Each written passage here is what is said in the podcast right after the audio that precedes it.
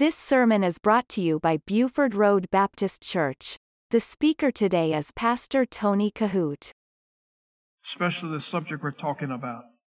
Hallelujah to the King. Amen. And so that's what we're speaking about today. The King is coming. I'd like for you to take your Bibles this morning and turn with me to the book of Daniel, chapter 2. And this is a complicated book. Uh, most of you are familiar that there was a man named Daniel. Some of you know that he was a prophet. Most of you know that he spent time in the lion's den. But I'm afraid that as we travel along in our spiritual journey, we limit what we know about the word to those kind of things. In other words, David and Goliath, we know he killed the giant. Or as David was teaching this morning, Jonah and the whale, we know he was swallowed by a whale. We talk about Simon Peter. Most of you know that he denied the Lord three times. And if we're not, if we're not careful and if we're not students of the word, then we just sit back and we, we just take in bits and pieces and we become familiar with incidents of amazing Bible characters and only confine our Bible knowledge to these miraculous, astounding stories. But I will tell you, you'll never really grow in grace unless you apply yourself to diligent study. A lot of the books of the Bible are complicated where you do need help along the way. That's why there are preachers and pastors and teachers and missionaries and evangelists and so forth to help bring out some of these spiritual truths. When we get to a book like Daniel, yes, it is complicated. And the subject matter that we have today even makes it even more complicated. And I realize that some of you are coming in on the end of this series. Bible prophecy in itself is a very complicated subject. I was talking to someone this week, I don't remember exactly who it was right now, but the subject of Bible prophecy came up. And, uh, you know, I'm amazed that there are a variety of reasons why Bible prophecy is not taught more in churches uh, a large. And uh, it's because of a various uh, persona or perception uh, of why they don't. But there are plenty of churches that do not teach on Bible prophecy. We started the series, and these were four messages on the rapture. But we conclude today with this message the king is coming. And so we're going to be looking at Daniel chapter 2. And uh, I pray that uh, this passage of scripture will be one that you uh, will familiarize yourself with. In Daniel chapter 2, I want you to notice with me now in verse 44, the Bible says this And in the days of these kings shall the God of heaven set up a kingdom. And we're talking about the king is coming.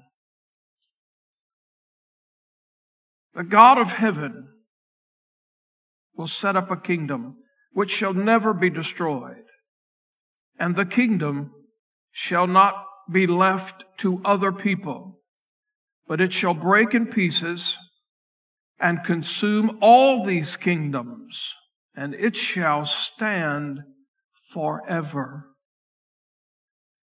In verse 45, the Bible says, For as much as thou sawest that the stone, oftentimes I ask you to underline key words in your Bible, and we will spend a portion of our gathering today with this one word stone. I want to ask you if you are comfortable with writing in your Bible, underline that word stone, which was cut out of the mountain without hands and that it break in pieces the iron, the brass, the clay, the silver, and the gold.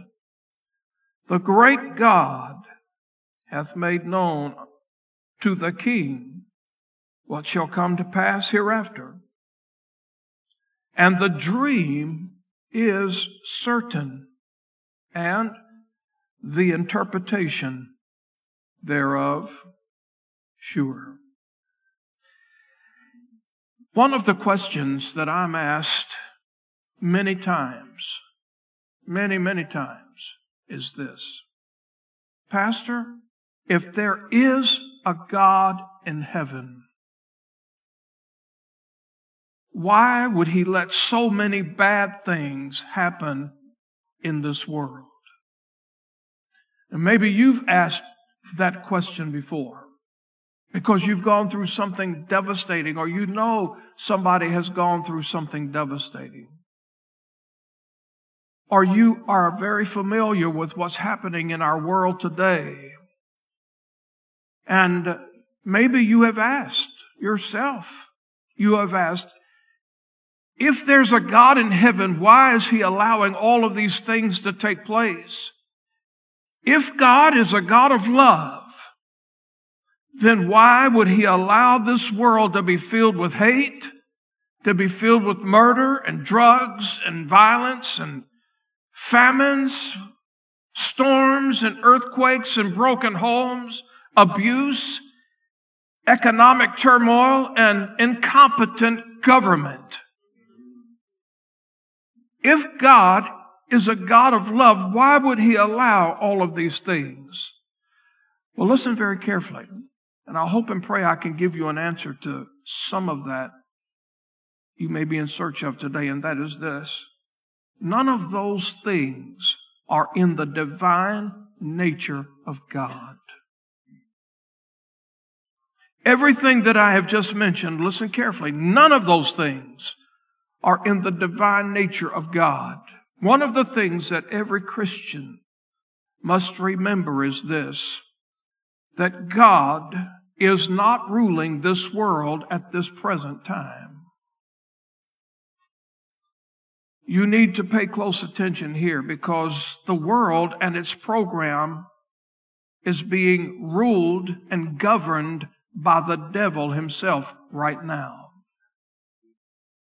The scriptures tell us that he is the prince and he is the power of the air. In fact, I want you to see this passage in Ephesians chapter 2 and verse number 2. The Bible says, where in time past you walked according to the course of this world, according to the prince and the power of the air, the spirit that now worketh in the children of disobedience. And so this may clear something up for you today, and that is this. Although the Holy Spirit is indwelling the heart of every born again believer, the Holy Spirit is present on this earth. He is here and He's working. Listen carefully. It is the devil that is ruling and influencing this world. Otherwise, if the Holy Spirit was governing this world, there would be an incredible more spirit of righteousness on this earth, but that's not the case. God is permitting what is happening all over this earth right now. He's permitting it. It's just like this. You're familiar with the old song at Easter.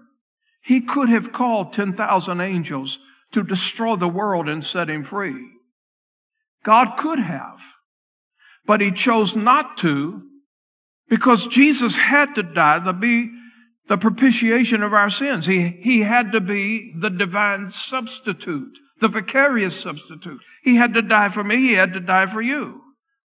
God permitted, although he could have sent 10,000 angels, God chose not to do it and he allowed, he permitted those evil, wicked men to crucify his only begotten son.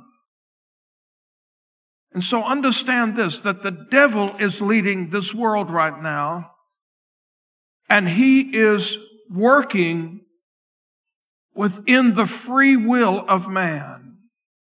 Now I want you to think about that just for a moment. He's working in the free will of man. You can see him working in our government. You can see him working in our education systems. And that's one thing that I, I, I really wanted to look at as far as making a notation of that this morning, and that is because I don't want to spend all day on it. And I want to give just a very limited amount of time, but you can see what's happening in most of our public schools today. You can see what's happening in textbook educations. You can see what's happening in the library books. You can see what's happening in the indoctrinations of this world. And I can tell you right now, friend, God the Holy Spirit is not working in that.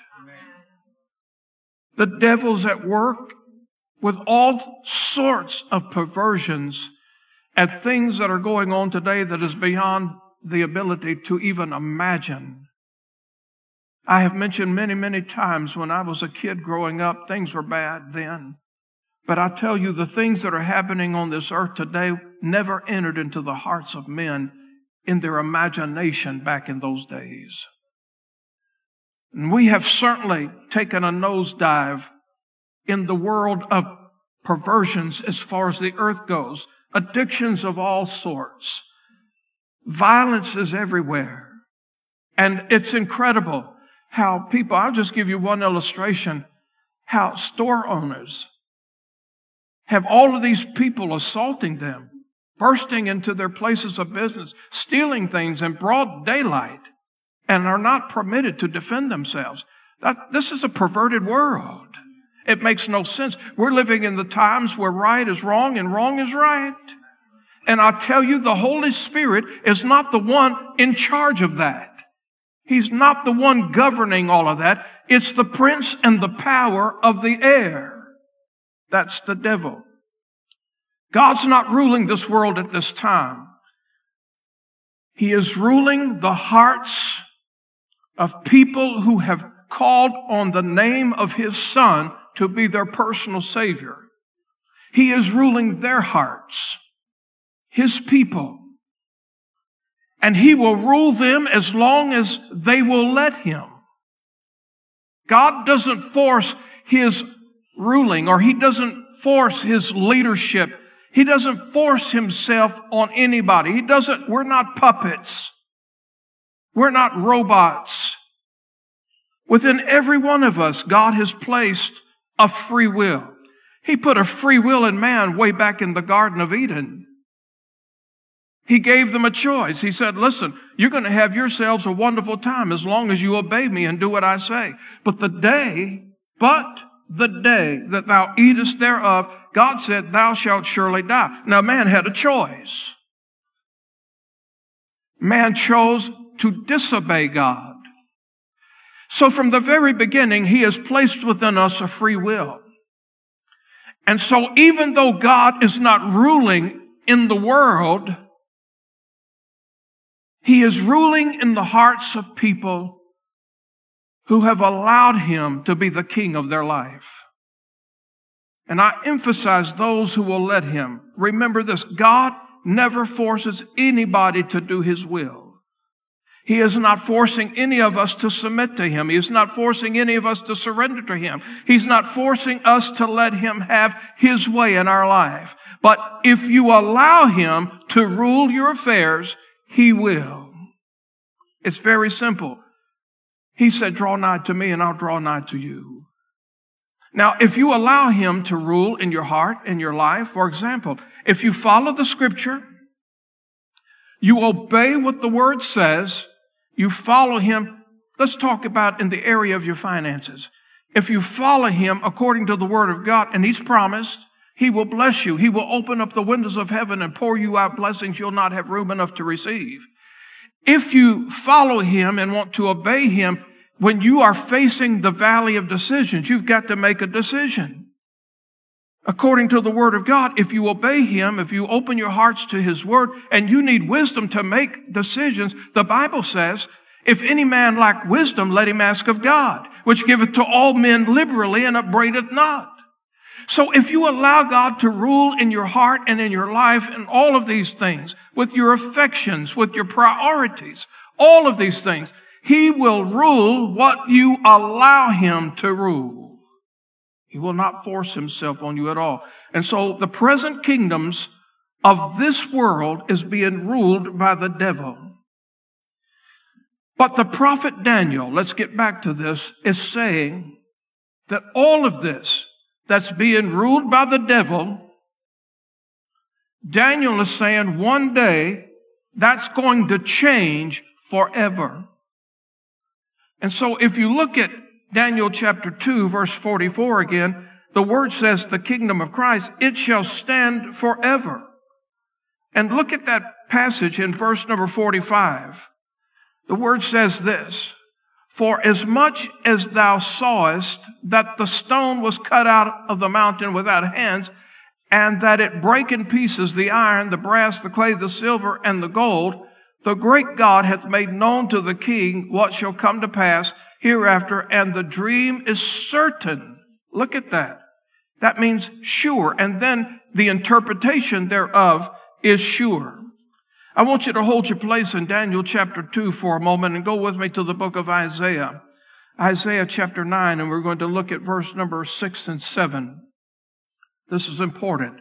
Again, we're talking about Bible prophecy here today, and I hope it will be a blessing to your heart. In Isaiah chapter 9, verse 6 and 7, the word says, For unto us a child is born, unto us a son is given and the government shall be upon his shoulder, and his name shall be called Wonderful Counselor, the Mighty God, the Everlasting Father, the Prince of Peace. Of the increase of his government and peace, there shall be no end. Now let me emphasize something. The government of Jesus is yet to come on this earth. The earth right now is being ruled and controlled by the prince and the power of the air. But soon Andraé Crouch wrote a very beautiful song. Soon and very soon we're going to see the King. And the word says, and of the increase his government, his government, which will come in the future, and peace, look at this, there shall be no end. There is going to be an end to the devil's ruling of this earth. But when Jesus takes the throne, there will never be an end to his government on this earth. And upon the throne of David, upon his kingdom, to order it and establish it with judgment and with justice. From henceforth, even forever, the zeal of the Lord of hosts will perform this. And so in Daniel chapter 2, the word is teaching us that the kingdoms of this world are going to pass away. He is saying that the kingdom of Christ is the only kingdom that will stand forever, and his kingdom is the one that will bring us peace and hope. Now, when it comes to the kingdom of God, when the king is coming, when the king comes, when the kingdom of Christ is ushered in, it is going to be a totally different story than what we have known, what this earth has, has seen and experienced. I want you to see something most of you are familiar with the model prayer in Matthew chapter 6. Turn there with me in verse number 19 through 13. A lot of people refer to this as the Lord's Prayer, but I emphasize something. The Lord didn't pray this prayer. He said, when you pray, you pray this prayer. In Matthew chapter 6, this is the model prayer, verse 9 through 13. After this manner, now Jesus is saying, He said, You pray. Therefore, pray ye. Our Father, which art in heaven, hallowed be thy name. Look at this. Jesus is praying. He's teaching us to pray through his words. He's teaching us to pray for the coming of the kingdom. This is the millennial kingdom when Jesus sets up his kingdom on the earth forever. So Jesus is saying, pray for the coming of the kingdom. Notice this. Pray thy kingdom come, thy will be done in earth as it is in heaven. Give us this day our daily bread and forgive us our debts. By the way, Jesus never did anything in which he had to be forgiven for. He was the perfect, spotless, sinless Son of God. As we forgive our debtors, and lead us not into temptation, but deliver us from evil. For thine is the kingdom and the power and the glory forever. Amen. And so the new kingdom that Christ will usher in when the king comes, it's going to be a kingdom designed where it will stand forever and ever. Now listen carefully. It, when you stop and look at what's happening in the world today, the devil does seem to be writing history right now. But I will tell you, when Jesus comes, when the king comes, the devil's not going to be writing history. He is going to become history. In the second chapter of Daniel, we find the king going through a struggle. He's, he's having a terrible dream. And he's wanting an interpretation of this dream. So if you're following the bulletin today, Roman numeral one is this, the mystery and the interpretation of the dream. And this chapter, I believe, is extremely important in laying the foundation for this subject this morning. So look at this. The Bible says that he awoke from his sleep and he was troubled by the dream. And I want you to see this this morning. It troubled his spirit. And so in Daniel, notice this, Daniel chapter 2, notice with me in verse number 2. Then the king commanded to call the magicians, the astrologers, and the sorcerers, the Chaldeans, for to show the king his dreams. So they came and stood before the king, and the king said unto them, I have dreamed a dream, and my spirit was troubled to know the dream. Then spake the Chaldeans to the king and Syriack, O king, live forever. Tell thy servants the dream, and we will show the interpretation. The king answered and said unto the Chaldeans, The thing is gone from me. If you will not make known unto me the dream with the interpretation thereof, you shall be cut in pieces. You get that? The king is saying, listen, I had a terrible dream. It's giving me a nightmare. The problem is I can't remember what the dream was, but I want you to tell me what it was. I want you to give me the interpretation of it. And if you can't, you're toast. Look at this. You shall be cut in pieces and your houses shall be made a dunghill. But if you show the dream and the interpretation thereof. You shall receive of me gifts and rewards and great honor. Therefore, show me the dream and the interpretation thereof. And they answered again and said, Let the king tell his servants the dream, and we will show the interpretation of it. The king answered and said, I know of a certainty that you would gain the time because you see this thing is gone from me. Now look at that very carefully. Daniel began to become involved in this, and he was asking, why is the king so upset? Why is he troubled? Why is he not himself? And in verse number 15, look at this. He answered and said to Arioch, the king's captain, Why is the decree so hasty from the king? Then Arioch made this thing known to Daniel. All right, there's quite a stir in the palace. The king is troubled. Let me show you something in verse 19 through 23. Look at this. Verse 19 through 23. Then was the secret unto Daniel in a night vision. Then Daniel blessed the God of heaven. Daniel answered and said, Blessed be the name of God forever and ever, for wisdom and might are his. And he changeth the times and the seasons. He removeth kings and setteth up kings. He giveth wisdom unto the wise and knowledge to them that know understanding. He revealeth the deep and secret things. He knoweth what is in the darkness and the light dwelleth with him.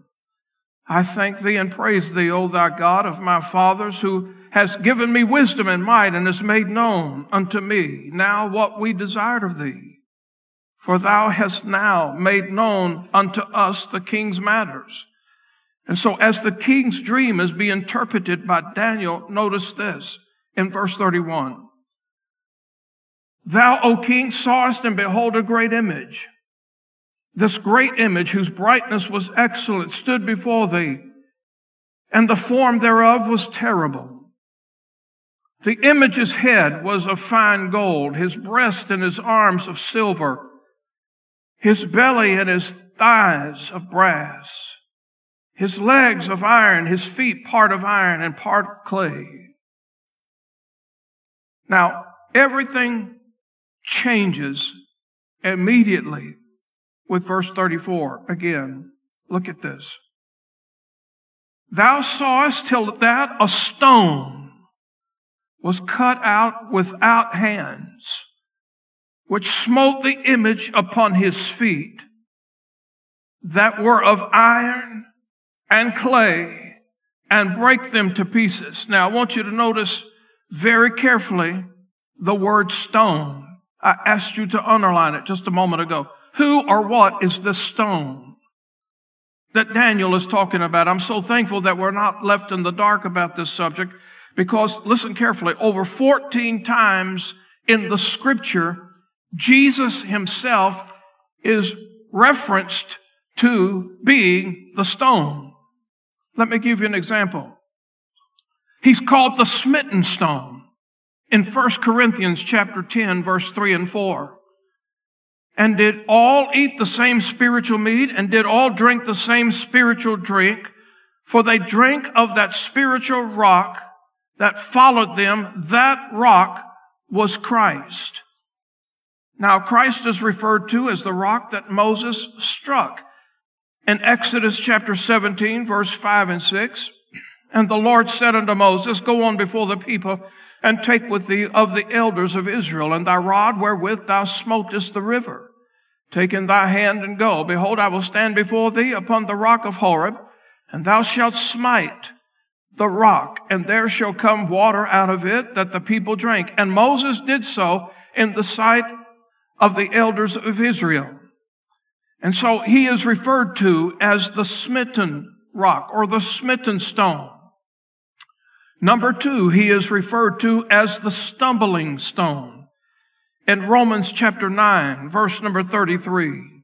And it is written, Behold, O lay in Zion a stumbling stone, a rock of offense, and whosoever believeth on him shall not be ashamed. Now look at this carefully. He is also referred to as a special stone or a precious stone, a tried stone. Isaiah chapter 28 and verse number 16. Therefore the Lord saith, Therefore saith the Lord God, Behold, I lay in Zion a foundation of stone and tried stone, a precious cornerstone, a sure foundation. He that believeth shall not make haste. Notice that. He is also referred to as the rejected stone. In Matthew chapter 21, verse number 22, Jesus saith unto them, Did ye never read in the scriptures the stone which the builders rejected, the same has become the head of the corner. Now, in our story this morning, Daniel says that he is the smiting stone. Now, look at this. Daniel is saying that this stone is going to come and destroy the other kingdoms of the world. I'm so looking forward to the day that God settles the score with this old earth and with the devil that's ruling this world right now when godliness will be restored on this earth forever. Somebody say amen. Now, let me answer a few questions for you about the king coming. When will the kingdom of Christ be set up? When is that going to happen? A few Sundays ago, I gave you a Bible prophecy chart. And if you still have that, you can follow along chronologically some of the things that are going to happen. But listen, the kingdom of Christ is going to come in the end times. And here I've got to be fast with this. I've got to go very fast with it. I know that some of you wish I would slow down and get in more uh, depth, and yeah, but it's it can't happen. Okay. First of all, I don't have that ability. I don't have that talent. Some people do, some people don't. I don't. Listen to this. I'm going fast. The first thing, when will the kingdom of Christ come? The first thing, the rapture has to take place. The rapture is when the Lord Jesus comes back for the bride and when he comes back for the church. Now, listen to this.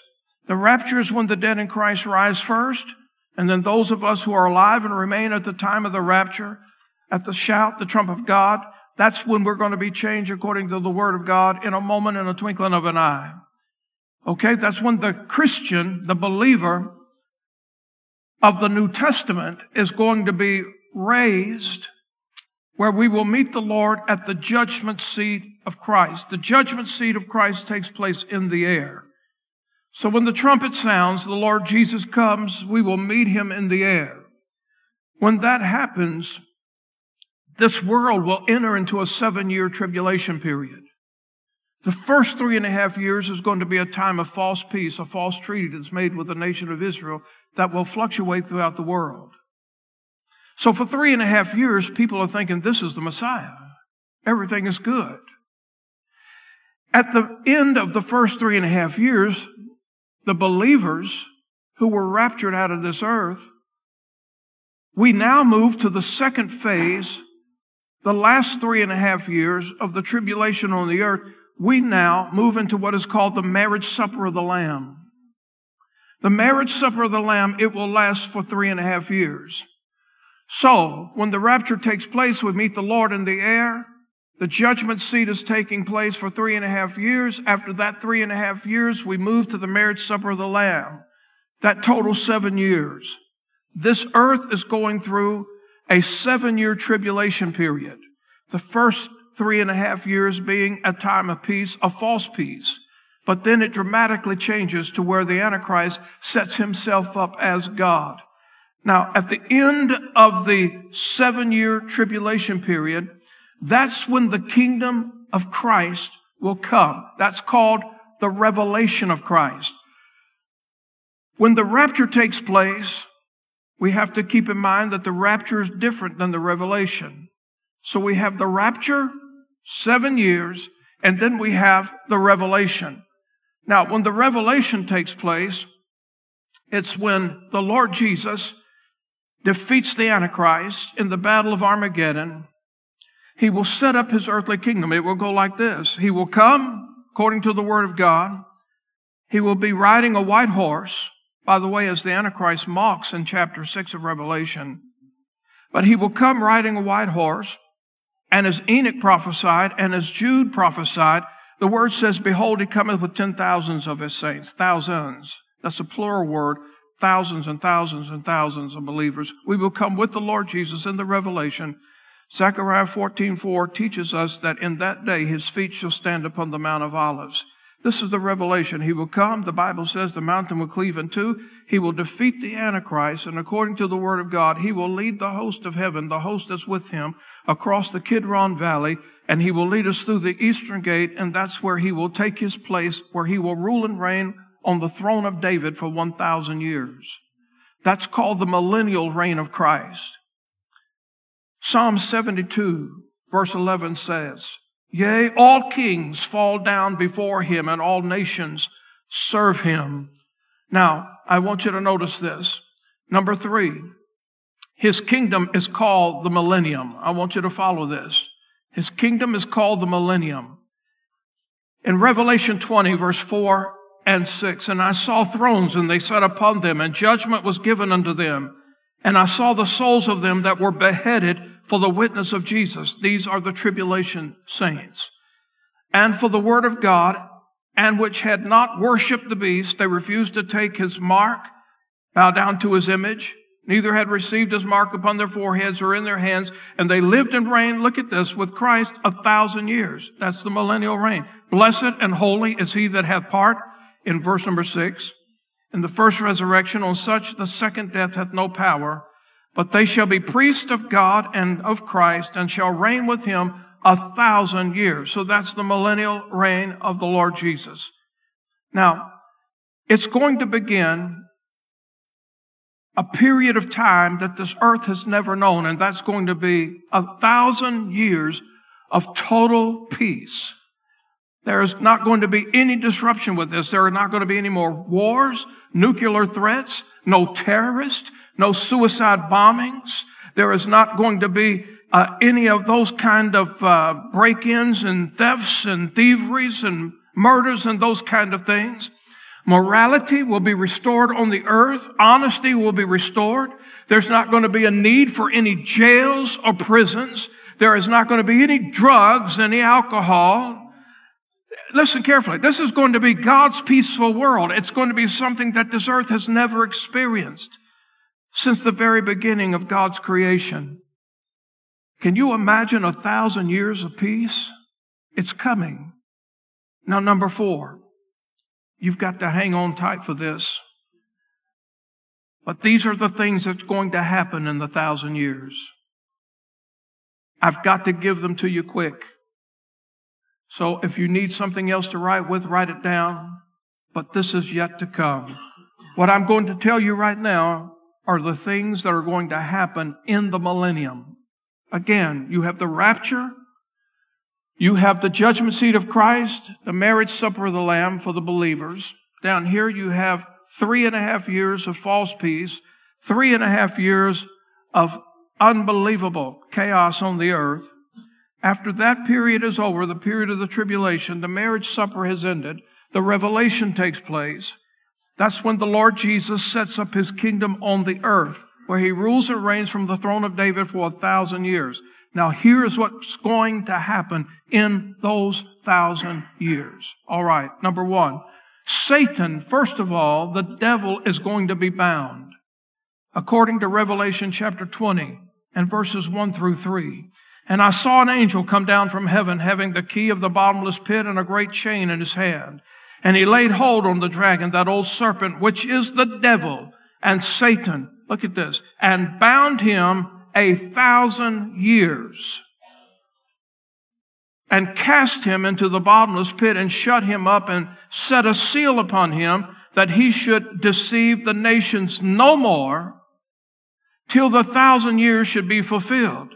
And after that, he must be loosed a little season. That's another sermon and another year of prophecy. But let me give you this. That's number one. Satan will be bound.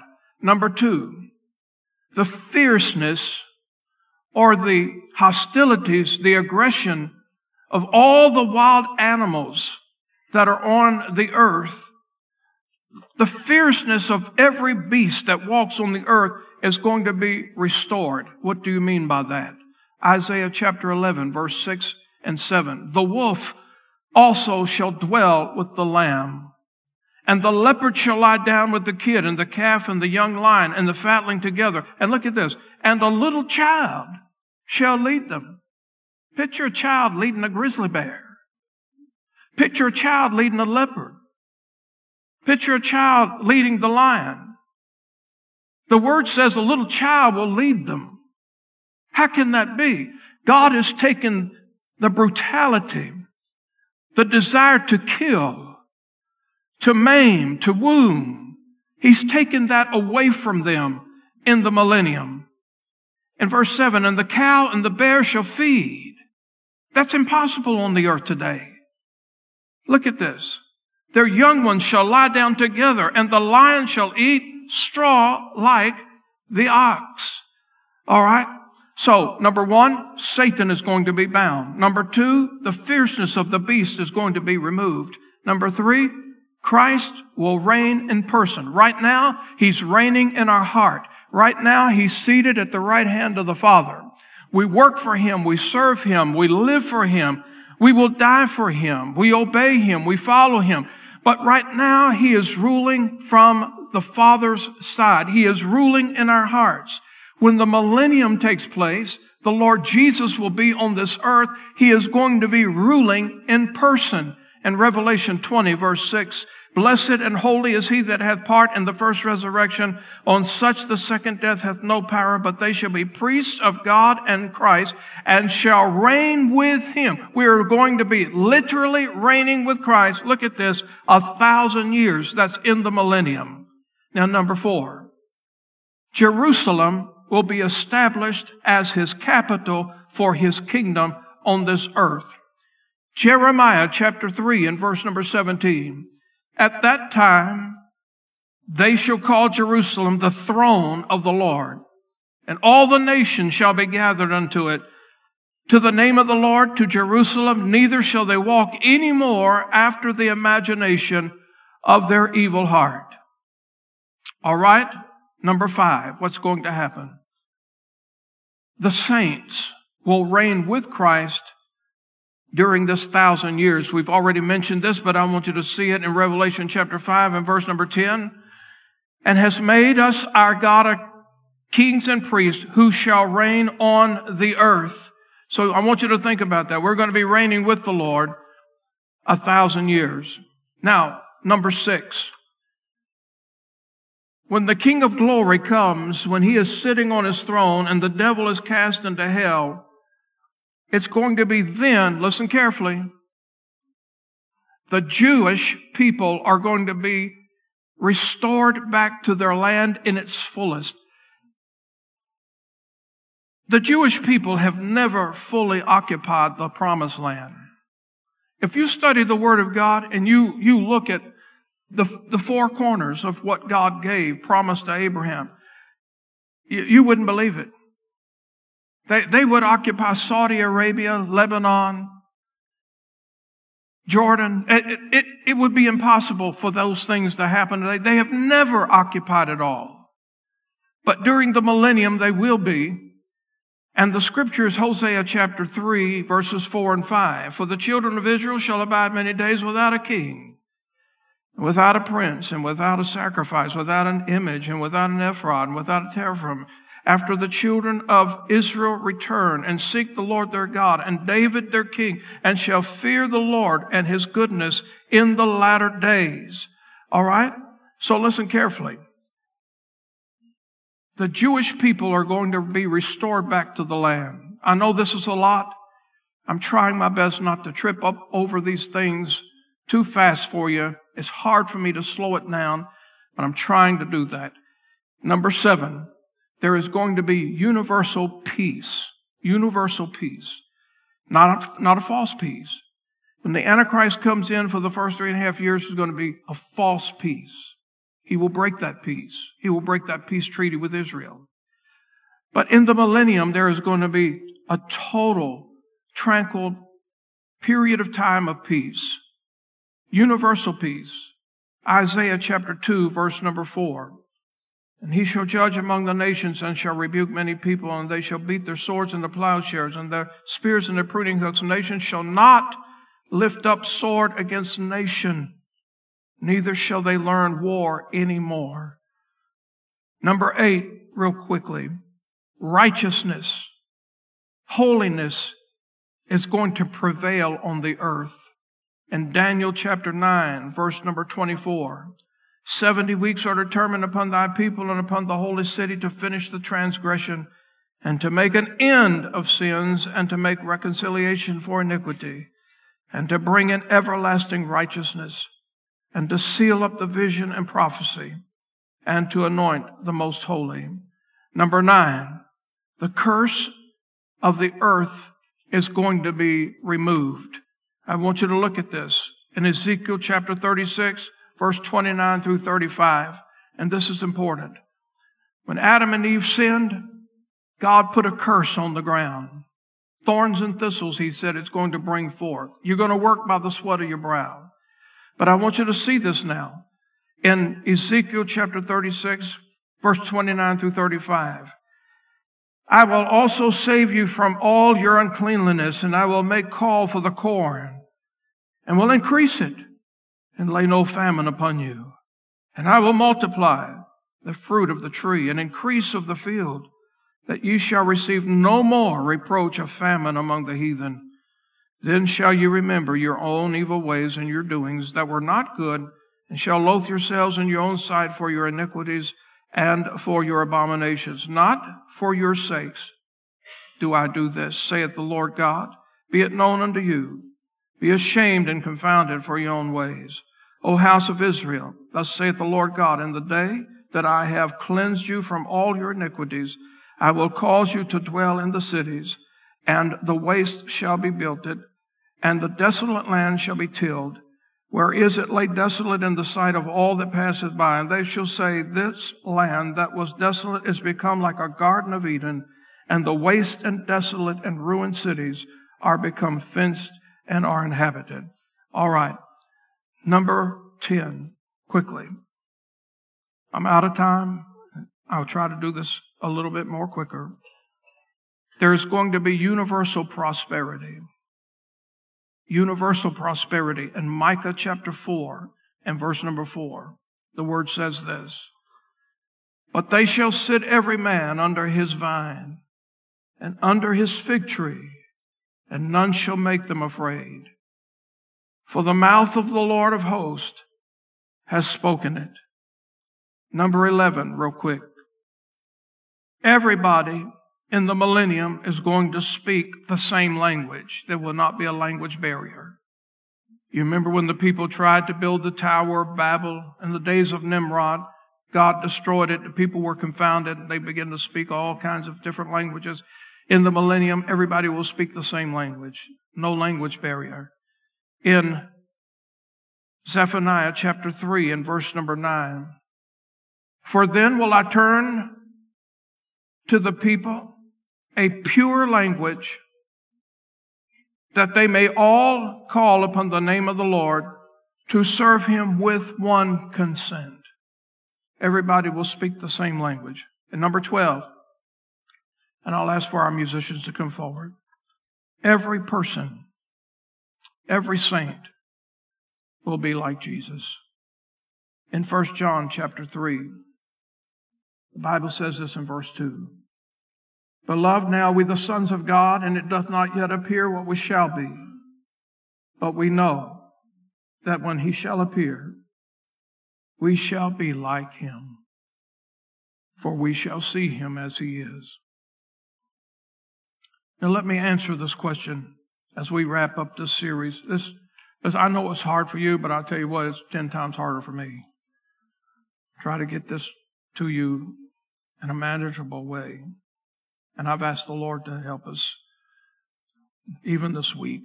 Lord, I know this is going to be hard. It's going to be hard for me to give it to the folks, so help me, Lord.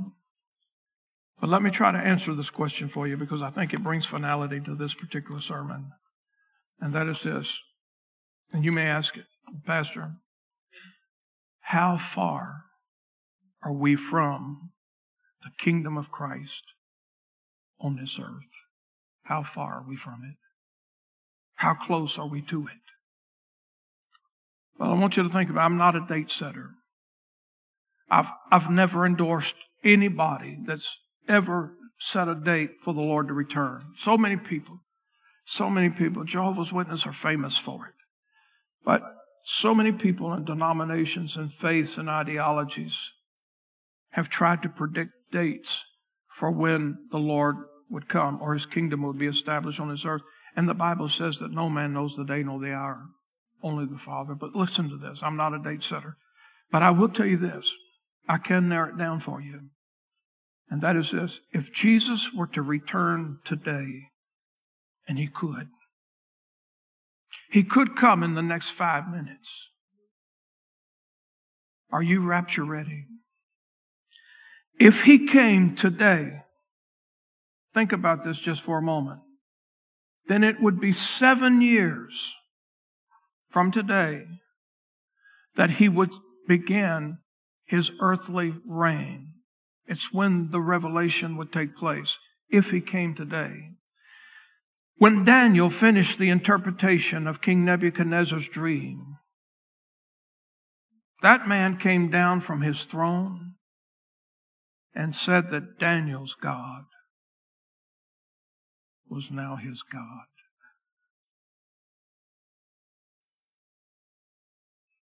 I tell you, only eternity will reveal the truth of his heart. But here's the thing I'll leave you with in this series today. Because every person in this auditorium, and those of you that are watching and listening by internet, every person here, you're without excuse. Every person in this building has heard a clear presentation of the gospel. Uh, no, I, listen, there, there, might be there might be things. Some, somebody asked me this question, and they said this to me, and I've never forgot it. Said, Pastor, what are you going to do one day? You preached all this stuff. You say you believe all this stuff. What are you going to do if, when you die, you go to hell? If I die and go to hell, I'm going to die and go to hell with my arms and legs wrapped around the cross.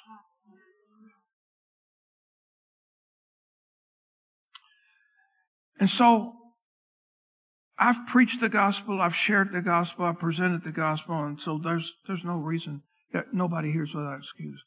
I might stand at the judgment seat of Christ and give an account for a lot of shortcomings, and I know that I will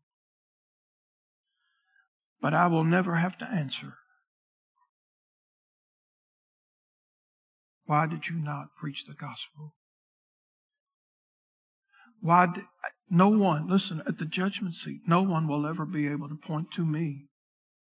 Now, you might be able to point to me for other things, but you will never be able to point to me and say, Why didn't you tell me? Why didn't you warn me?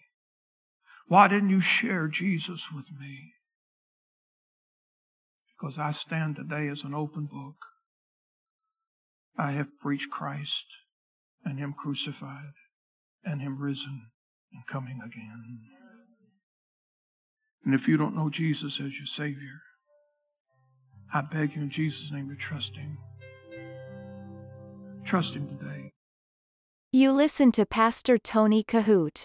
For more information, visit our website at BufordRoadBaptistChurch.com.